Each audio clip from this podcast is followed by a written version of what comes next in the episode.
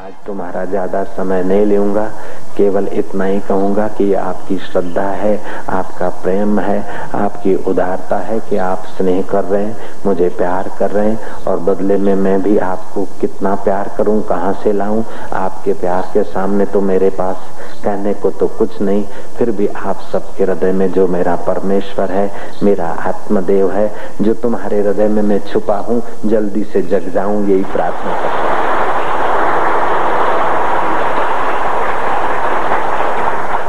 अब थोड़ा लौकिक व्यवहार में चले आते हैं, वर्षगांठ महोत्सव, सिल्वर जुबली। ठहरो ठहरो। वर्षगांठ का मतलब है कि दो वर्षों के बीच की संधि पर खड़ा रहना। बीते हुए वर्ष की आखिरी घड़ियाँ और शुरुआत होने वाली वर्ष की शुरुआत की घड़ियाँ। उस दो संधि को बोलते हैं वर्ष गांठ तो हमें क्या करना चाहिए कि जो बीता हुआ वर्ष है, उस पर जरा सिंहावलोकन कर लेना चाहिए ईमानदारी से कि हमारे द्वारा कौन से कौन से अनुचित निर्णय लिए गए, अनुचित कर्म हो गए। हम काम के वश, लोभ के वश, यश के वश वाहवाई के वश, मोह के वश अपने साथ कितना दगा किए हैं। और हमने अच्छे काम के उधर हमें नज़र नहीं डालनी चाहिए। किसी किसी का अपराध हो गया हो तो थोड़ा मन ही मन उनसे माफ़ी मांग ले, या तो रूबरू माफ़ी मांग ले, अथवा दूसरी बार ऐसा अपराध न होगा, ऐसा निर्णय कर ले। और आने वाले वर्ष के लिए हम इतने जप करेंगे, इतना सुमरण करेंगे, इतना मौन रहेंगे, इतना पांचवी, छठी, सातवीं, आठवीं कला विकसित करने के लिए काम करेंगे, ऐसा थोड़ा अपने जीवन में कुछ डायरी बना लेना चाहिए संकल्प की। भक्त है तो भगवान की भक्ति करेंगे, योगी है तो योग करेंगे, सेवक है तो इतनी इतनी सेवा करेंगे, जपी है तो जप करेंगे। और महाराज, जो जिसका फ़र्ज़ है और जो जैसा कर सकता है, ऐसे उन्नत होने के कुछ संकल्प आगामी वर्ष के लिए कर देने चाहिए। अगर उन्नत होने के संकल्प करते और उसमें फिसलते तो ज़ोर ज़ोर से चिल्लाना चाहिए कि मेरा ये संकल्प है। जैसे भीष्म ने प्रतिज्ञा की, सुन ले, हवाएँ सुन ले दिशाएँ सुन ले, यक्ष सुन ले, राक्षस सुन ले, गंधर्व सुन ले, पितर सुन ले, देवता सुन ले। मैं शांतनु का पुत्र फलाना फलाना, ये प्रतिज्ञा करता हूँ कि हा जन्म तक मैं विवाह नहीं करूँगा, मैं विवाह नहीं करूँगा, मैं विवाह नहीं करूँगा। तो ज़ोर ज़ोर से संकल्प को दोहराने से भी दुर्बलता भाग जाती है और आसपास का वातावरण आपको सहयोग देता है। अच्छा मैं ये काम करूँगा, मैं ये काम करूँगा, ऐसा अपने कमरे में ज़ोर ज़ोर से कभी चिल्ला दे। हो सके तो प्रतिदिन पाँच मिनट अपने कमरे में नाचे नृत्य। तुम्हारा वो चैतन्य स्वरूप नृत्य के द्वारा प्रकट होता है, भाव के द्वारा प्रकट होता है, कीर्तन के द्वारा प्रकट होता है, ध्यान के द्वारा प्रकट होता है। अर्थात तुम्हारे पास जो पाँच कलाएँ, साढ़े चार, पाँच कलाएँ हैं, वो धीरे धीरे छह में बदलती है, सात में बदलती है, और फिर जिस लिए तुम्हारा मनुष्य जन्म मिला है, उसका तुम्हें अनुभव हो जाता है। महाराज, हो सके अगर हम ईश्वर का साक्षात्कार नहीं कर पाए हैं तो हमारा बीते हुआ वर्ष पर हम ज़रूर से अवलोकन करना चाहिए और आने वाले वर्ष के लिए कुछ प्रोग्राम बनाना चाहिए। अगर आपको आत्मबोध हो गया है, अथवा आत्मबोध होने की तैयारी है, अथवा आत्म परमात्मा साक्षात्कार करने की तीव्रता है तो ऐसा बनाइए कि मैं कम से कम बोलूँगा, मौन रखूँगा, अपने से छोटे आएँगे तो आत्म परमात्मा की चर्चा सुनाऊँगा, बराबरी वालों के लिए विचार विमर्श करूँगा। और अपने से श्रेष्ठ पुरुष, आत्मज्ञानी महापुरुष मिलेंगे तो उनसे मैं श्रवण करूँगा। इस प्रकार का अपनी उन्नति का कुछ न कुछ प्रोग्राम बनाना इसी को कहते हैं वर्षगांठ। अगर साक्षात्कार हो गया है तो फिर तुमको ये महसूस होगा कि जन्म मृत्यु मेरा धर्म नहीं है, पुण्य पाप कछु कर्म नहीं है। मैं अज निर्लेपी रूप कोई कोई जाने रे। ऐसे शरीर एक शरीर नहीं, करोड़ों करोड़ों शरीरों के जन्म हो गए, फिर भी मेरा कभी जन्म नहीं हुआ। मैं वो अजन्मा आत्मा हूँ, अमर चैतन्य हूँ। ऐसा आपको अनुभव होगा। ऐसा आपने अनुभव किया तो आपकी वर्षगांठ मनाकर लोग भी ऐसे अनुभव करने का अधिकार प्राप्त कर लेंगे, लेकिन आपको कभी भ्रांति नहीं होगी कि ये मेरी वर्षगांठ है। अगर आपको हो रहा है कि मेरी वर्षगांठ है पचासवीं तो आपकी अभी थोड़ी कमी है। कृपा करके अपनी कमी की ओर ध्यान दीजिएगा। जयराम जी की। आपने किसी से बढ़िया काम किया है तो कभी याद न रखिए। किसी से भला किया है किसी का तो भूल जाइए। और किसी से आपने बुरा बर्ताव किया है तो दोबारा न हो। वो वर्षगांठ के दिन पक्का कर ले। जयराम जी की। लेकिन आपने साक्षात्कार कर लिया और आप कर्ता भोक्ता पद से ऊपर उठ गए। तो आपने न किसी से बढ़िया किया है न किसी से घटिया किया है। करनी का अप, करनी आपो अपनी के नेड़े के दूर। जब कंस मारा जाता है तो कृष्ण रोते हैं कि मामी मामी, मामा ने मुल, मिलने को बुलाया था, लेकिन मामा ने जो आलिंगन किया तो मामा जी चले गए, मर गए। मेरे को लाछन लगेगा। मामिया बोलती है कि, कन्हैया, मामा को तुमने नहीं मारा, तेरे मामा ने अपने कर्मों से ही मृत्यु को बुलाया है। बेटा, तू छानो रे छानो रे मारा कानूड़ा। मित्र हो तो श्री राम जैसा, और महाराज, शत्रु हो तो भी राम जैसा। मित्र हो तो राम जैसा और शत्रु हो तो राम जैसा। किशकंधा का राज्य सुग्रीव को दे देते हैं और लंका का राज विभीषण को दे देते हैं। लड़ते हैं, सब सहते हैं, लेकिन फल मिलता है दूसरे लोग। शत्रु हो तो राम जी जैसा, जिसके जीवन में वो कलाएँ विकसित हुई है, उसको जगत का व्यवहार करने की बहुत सुंदर कला आती है। उसके द्वारा किसी का अमंगल नहीं होता, बुरा नहीं होता। जो अपना अमंगल करता है, वो दूसरे का भी अमंगल करता है। जो अपना मंगल कर लेता है, उसके द्वारा दूसरे का अमंगल कैसे होगा? ऐसा कोई भोगी नहीं जो दूसरे का शोषण न करता हो, और ऐसा कोई योगी नहीं जो दूसरों का पोषण न करता हो। सच्चे भक्त, सच्चे ज्ञानी, सच्चे योगियों के द्वारा दूसरों का पोषण होता है, और भोगियों के द्वारा शोषण होता है। इसलिए बार बार वो फकीरों की बात मैं कहता हूँ कि सम्राट के साथ राज्य करना भी बुरा है, न जाने कब रुला दे। बीपी के साथी बेचारे कहा, अब क्या हाल होगा? सद्दाम के साथियों का क्या हाल होता होगा? रावण के साथियों का क्या हाल होता होगा? लेकिन राम के साथी लक्ष्मण तो पूजे जा रहे हैं, हनुमान भी पूजे जा रहे हैं सम्राट के साथ राज्य करना भी बुरा है। न जाने कब रुला दे। और फकीरों के साथ, संतों के साथ भिक्षा मांगकर रहना भी अच्छा है। न जाने कब मिला दे। नारायण नारायण नारायण नारायण। बोलो ना, नारायण नारायण। नारायण नारायण नारायण। कुंड, कुंडधार मणिभद्र ने जब अपने भक्त को दिखाया कि भोगियों की ये दुर्दशा है तो उस ब्राह्मण को बड़ा वैराग्य आया कि मनुष्य शरीर भोग विकार भोग कर बर्बाद करने के लिए नहीं है, ये तो सत्य कार्य करके सत्स्वरूप ईश्वर में टिकने के लिए है। उसने मणिभद्र का खूब उपकार माना और वो ब्राह्मण लग गया भगवान की भक्ति और ध्यान में। और जब भक्ति ध्यान में कुछ आगे बढ़ा तो मणिभद्र को धन्यवाद देते हुए ब्राह्मण महसूस करता कि जिस नश्वर धन के लिए मैं इतनी इतनी तपस्या करता था, अब अगर किसी को मैं कुछ बोल दूँ तो वो धनवान हो जाएगा। ऐसी भगवान की भक्ति। मैं किसी के सामने मीठी नज़र कर दूँ तो धन से जो सुख नहीं मिलता है, उससे अनंत गुना सुख उसके हृदय में प्रकट हो सकता है। क्या भगवान की भक्ति और संतों के संग की महिमा है? मैं अगर धन पाकर भोग भोगता तो नरकों में जाकर पड़ता। मुझे अच्छा है कि मणिभद्र यक्ष ने ज्ञान के चक्षु दिए।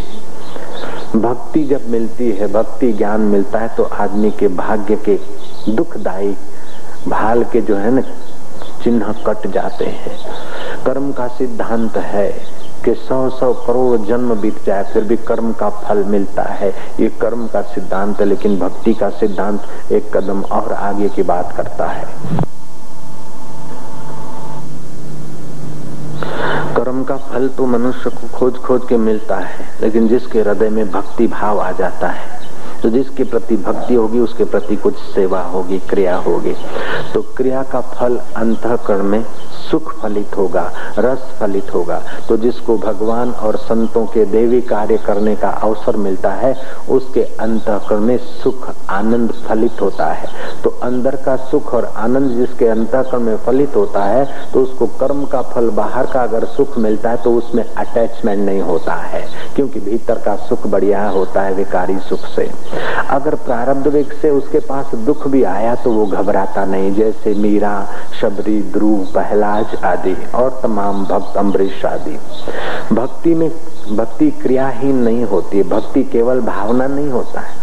भक्ति में तो उत्साह होता है, क्रिया होती है, बल होता है। जो आदमी समझते कि भक्ति है भक्ति करने वाले लोग आलसी होते हैं, वे ना समझ है। भक्ति आलस्य नहीं लाती, भक्ति तो उत्साह लाती है। जो भक्ति के कारण आलसी बनते, वो भक्ति को नहीं जानते, अथवा जो भक्तों को आलसी जान बोलते हैं, वो भक्तों की महिमा को नहीं जानते। भक्त हीन दिन, हीन नहीं होता, आलसी प्रमादी नहीं होता है। देखो भगवान के भक्त राम जी, कितना पौरुष है। अम्बरीश राजा के जीवन में कितना पौरुष है। जनक राजा के जीवन में कितना पौरुष है। मीरा के गार्गी के मदालसा के जीवन में कितना पौरुष है। तो जिसके हृदय में भक्ति आती है, वो भक्ति महारानी जिसकी वृत्ति में आती है धीरे धीरे वो वृत्ति दाता को प्रकट करती है, भगवान के रस को फलित करती है। तो जिसके हृदय में सेवा भक्ति आती है, उसके हृदय में अंदर के परमात्मा रस को प्रकट करने की योग्यता बढ़ जाती है। तो जिसके हृदय में भगवत रस फलित होता है, उसको संसार का प्रारब्ध वेग से जो सुख दुख मिलता है, वो नगण्य हो जाता है। इसीलिए तुलसीदास जी ने ठीक कहा है, महाराज, जो भक्ति करते हैं, मेटत कठिन कु अंक भाल के, तुलसीदास जी कहते हैं, मेटत कठिन कु अंक भाल के, जो कुअंक है भाल के, वो कठिन कुअंक भाल के भी भगवत भक्ति भक्ति से मिट जाते हैं। तो मनुष्य जन्म का फल यह है कि तुम्हारी क्रिया भगवान के लिए हो, तुम्हारा भाव भगवान से जुड़े और तुम्हारी बुद्धि भगवान तत्व का साक्षात्कार करने के लिए सत्पुरुषों के सानिध्य में पहुँचे और जीवन की शाम हो जाए, उसके पहले अपने जीवन दाता तत्व का रस पाकर कठिन कुअंक भाल के मिटा लो, ऐसी आशाराम की आशा है।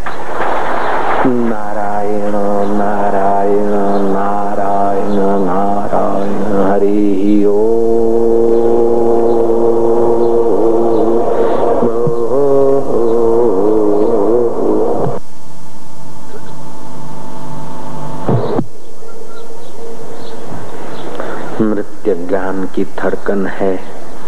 नृत्य प्रेम की रसधारा है। नृत्य भक्ति की गंगा है। नृत्य भाव का समुद्र है। तुम्हारा हृदय भागवती रस से नाचने लगता है। तब वेग तरंग आसपास में पहुंचकर दूसरों के चित्त को भी भगवत रस से फलित करने लगते हैं। भगवान को स्नेह करते जाना। उसको सच्चे हृदय से, अपने अंतर्यामी स्वभाव को, चैतन्य स्वभाव को, जो सच्चिदानंद स्वभाव है, उस सच्चिदानंद स्वभाव को कहना कि तू आनंद रूप से, पूर्ण रूप से हमारे अंतकरण में विकसित हो। पाँच पाँच कलाएँ तो विकसित करके यहाँ पहुँचे हो। अब छठी और सातवीं दो ही कलाएँ तो है महाराज, मुक्ति के लिए वो पर्याप्त है। लोक संग्रह के लिए तीसरी कला आ जाए, योग सामर्थ्य अलग बात है। छठी कला तक तुम महापुरुष और साक्षात्कारी के लाइन में आ जाते हो, सातवीं आठवीं कला तुम्हें अवतार को टीका बना देती है।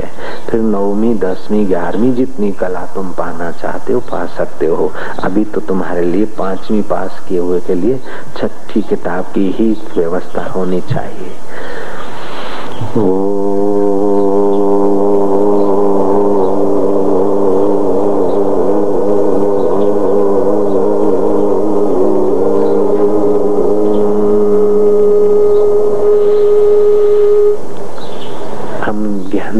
की गहरी शांति में गोता मारेंगे हरी हरिओ हो।